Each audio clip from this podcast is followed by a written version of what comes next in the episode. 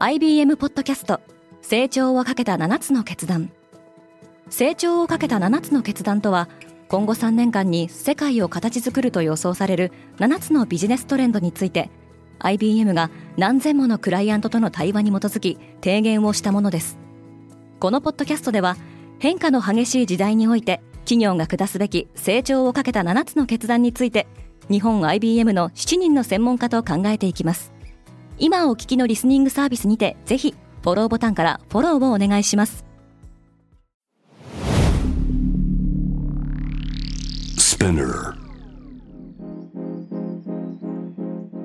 おはようございます。平野真由です。8月25日木曜日。世界で今起きていること。このポッドキャストではニューヨークのニュースルームから世界に向けて今まさに発信されたニュースレターを声でお届けします。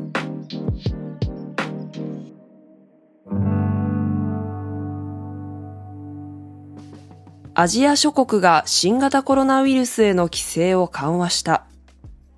日本はワクチンを3回接種した人に対し、入国時に陰性証明書を提示する義務を廃止しました。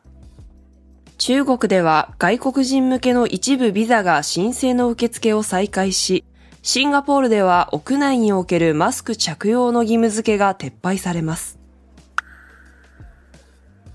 新型コロナウイルスの潜伏期間は変異が進むにつれ短縮する傾向にある。ウイルスに感染してから発症するまでの日数はアルファ株が平均5日だったのに対し、オミクロン株は平均3.42日と短くなりました。マレーシアのナジブ・ラザク元首相の支持者が国王に恩赦を要求。失脚したラザク元首相は、政府系ファンド 1MDB をめぐる汚職事件に関わっていたことを追及され、禁錮12年の実刑判決が確定し、現在収監されています。ドイツはディーゼル機関車を水素燃料列車に置き換えた。水素を燃料とする列車はフランスの鉄道製造大手企業アルストムが開発しました。乗客を乗せて運行するのは世界で初めてです。ロシア当局がウクライナ戦争を批判する人物を拘束した。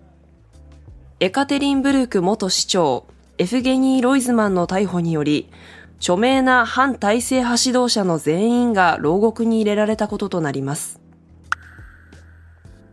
バイデン大統領は、ほぼすべての借り手に対して1万ドルの学生ローンを免除する。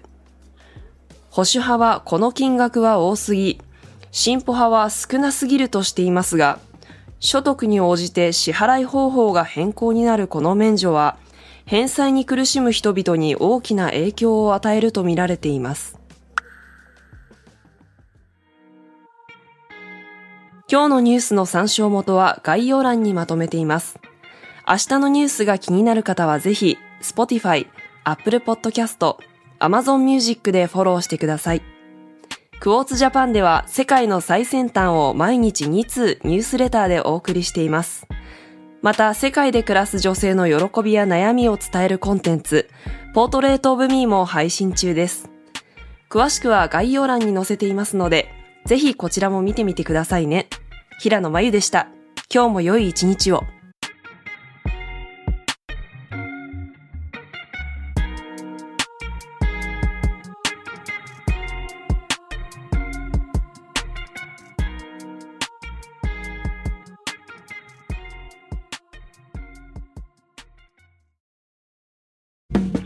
リスナーの皆様より多くのリクエストをいただいている話題のニュースを深掘りしたエピソードを週末の有料版で配信中です。